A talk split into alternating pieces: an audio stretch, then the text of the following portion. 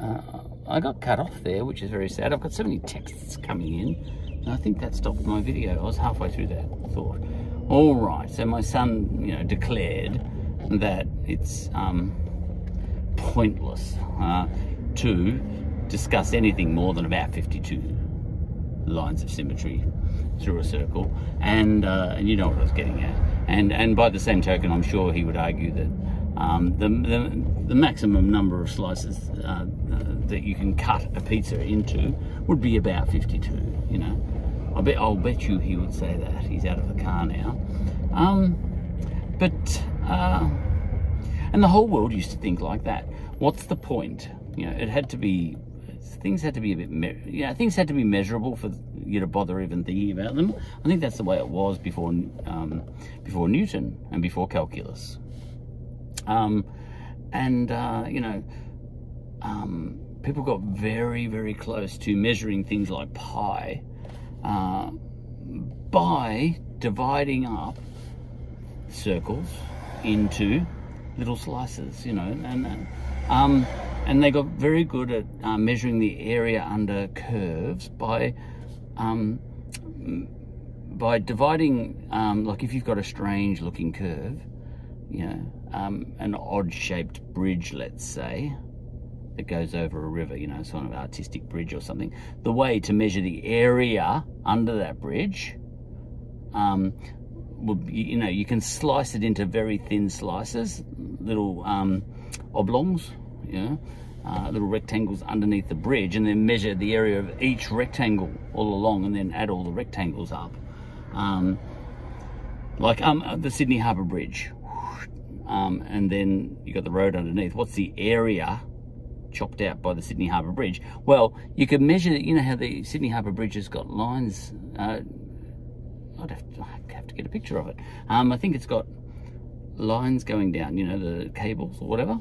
Um, if it hasn't, imagine a bridge that has. And what you can do, you can pretend that they're rectangular, all those things, even though it's not quite rectangular at the top because you've got a bit of an angle there.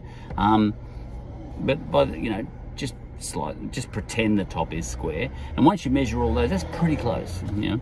And you know, Archimedes was a champion of this sort of stuff, and um, and he used to get the slices very thin and um, and he used to work out um, things like the area of a circle and all that sort of stuff, and even more complex things by more clever um, slicing up of things, um, even solids.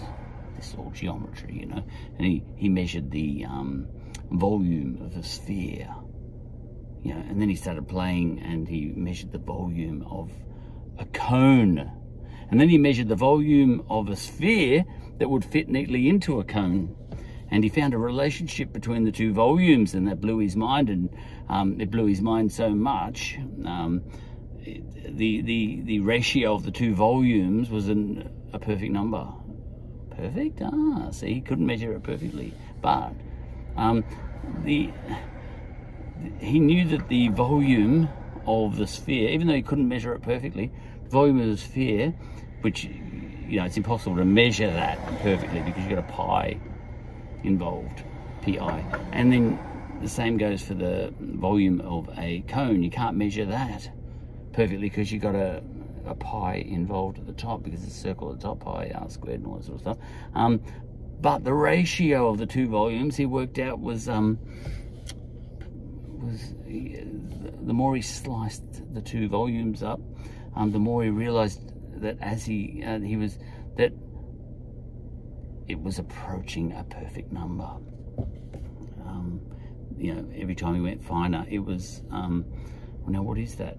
Is um, I actually can't remember, but the volume of, of a sphere is, I think, two thirds or something the volume of a cone, um, and um, and that corresponds exactly to having a piece of string on a guitar or a lute in his time um, and putting your finger two thirds along. And um, I'll have I won't have the yeah I can't remember the exact numbers and all that sort of stuff but um, and that plays a perfect fifth or if you you know if you leave the string two thirds as long um, compared to an open string, you know, you got a perfect fifth. And all this sort of thing was just blew his mind. It blew his mind so much uh, because he knew he had discovered order in the universe, a certain type of order, mathematics in the universe that um, people had hitherto not be sure, not been sure existed. You know, and he had discovered it, and he put that on his gravestone. What did he do? Did he put a picture of the cone and a picture of the, the sphere on his gravestone? Somehow he represented all of that on his gravestone. Um, all right, that was Archimedes, but the point is, he wasn't ever, as far as I know, a, he never went as far as to, like, he got the ratios between the sphere and the cone going very nicely, thank you very much, and you know, was able to approach a perfect number with all of that. Um, but as far as the volume of a sphere or an area of a circle or whatever, he just went as fine as he could. But he didn't go so far as to do the mathematics of an infinite number of slices on a pizza. He didn't go that far because there was no point. If he, if he, he, he went as fine as he could with his measuring instruments, you know, in dividing a circle up into as many pieces as he could. He went as fine as he could, and um, and, and, not only the area of a circle, but an area under other curves as well, parabolas and all that sort of stuff. He went as fine as he could, taking slices of all these shapes, and then adding up the areas of all the slices and all those sorts of things. Um, and um, and the same goes with volumes, you know. And um, and when he got as fine as he could, he said, "That's as good as I can do," can't go any smaller. I can't go any thinner. You know, you know, when I, you know, Archimedes actually came to Sydney on one occasion and he measured. um, you know, he, he, sliced all the area under a Sydney Harbour Bridge and he tried to work out the area carved out by the Sydney Harbour Bridge and he got very close, but he said, that's as close as I can get. You know, I've gone down to a millimetre. Yeah, that's damned close. You know, if you're going to go and buy some paint, you know, if you're going to put a wall on the side of the Sydney Harbour Bridge and you want to paint that thing, I can tell you how much paint to buy and I'll be very, very close, you know. Um, but I can't go any further than that. That's as much as I can do. My eyes, I'll go blind if I try and go to a quarter of a millimetre and a tenth of a millimetre and a hundredth of a millimetre. In essence, um, what um, Archimedes was basically saying is, I can slice things so thin, thinner than anybody can imagine, wonderfully thin, um, but no thinner. You know, so I, am the best in the world. Uh, I can get you as thin as I can, and um, and you've got the best of the best. You know, but what happened was after Archimedes, many centuries later, uh, was it an Indian or something like that, um, or a Persian or an Arab or something, invented algebra, and his name was Algebra. uh, was uh, very similar to the name algebra, and um, see what Archimedes was um, was uh, stuck with. He didn't he didn't have algebra, and the way algebra works is um, um, uh, with um, if you're trying to slice a pizza up without algebra, your brain is sort of still stuck in um, the finite world of um, thinking where's the sharpest knife I've got? And how fine can I do that? But your brain is not imagining the million slices between each slice, you know, because you could get really thin, you know. That's a slice, you know, there's a slice. Ooh, I can use the steering wheel. Um, and you can go that thin, but you're not, I'm shaking there, aren't I? Um, you can, I haven't got MS yet, see. But I shoot with that hand. um, and um, and so, um, you know, with algebra, what you can do is you can take a slice like that and you can imagine trillions of slices in between. In fact, what you might call an infinite number of slices in between. Uh, even though it's not possible to um, come up with a number that represents that many numbers, that many slices, um, in your head you can say it's X. And people say, what's X? Just, just, uh, just a hell of a lot. X is just a hell of a lot. So this steering wheel, if you could see the whole thing, how many slices can I slice this steering wheel up into?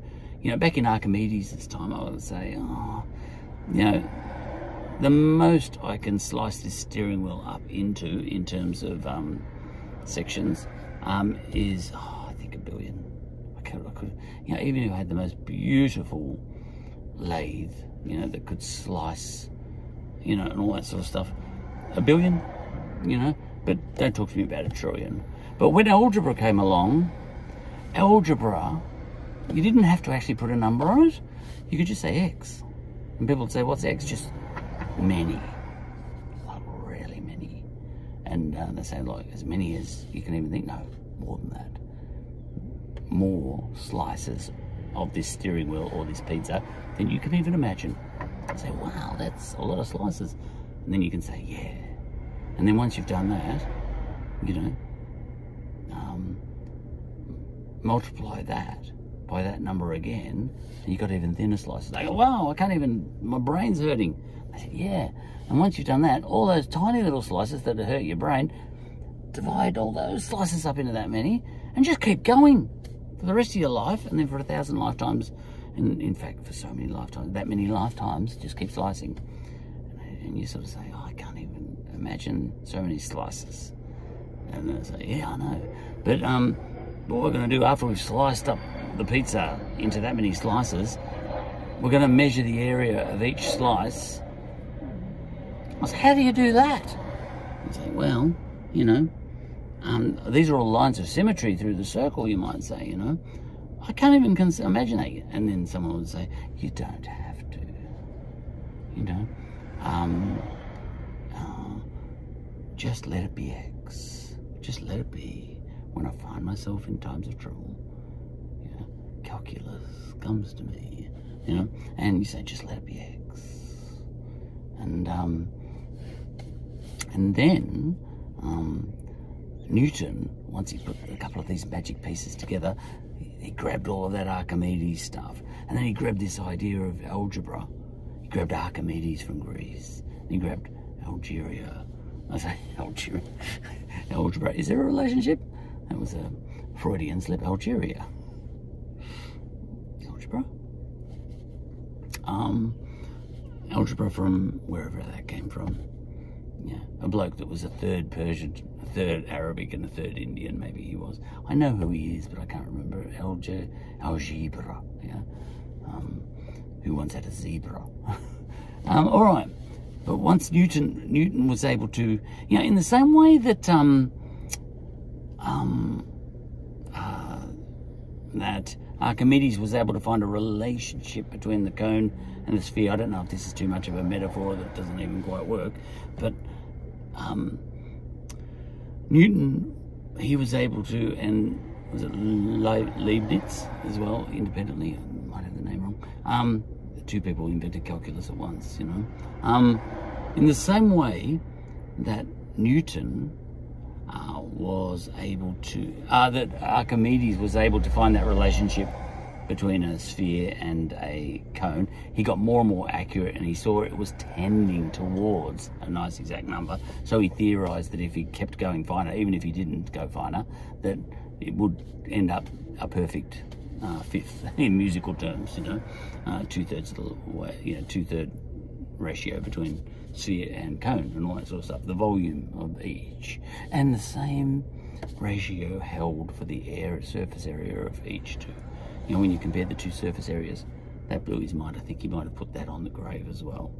Um, so, um, Newton, he was able, he, he kind of said, it doesn't matter that I can't define the, I'll just call it X, the number of, um, the number of ways I can slice a pizza. pizza. I'll call it X, you know. And if people were to come to him and say, how many, um, how large can X get? He said, I don't even, I don't need to talk about that.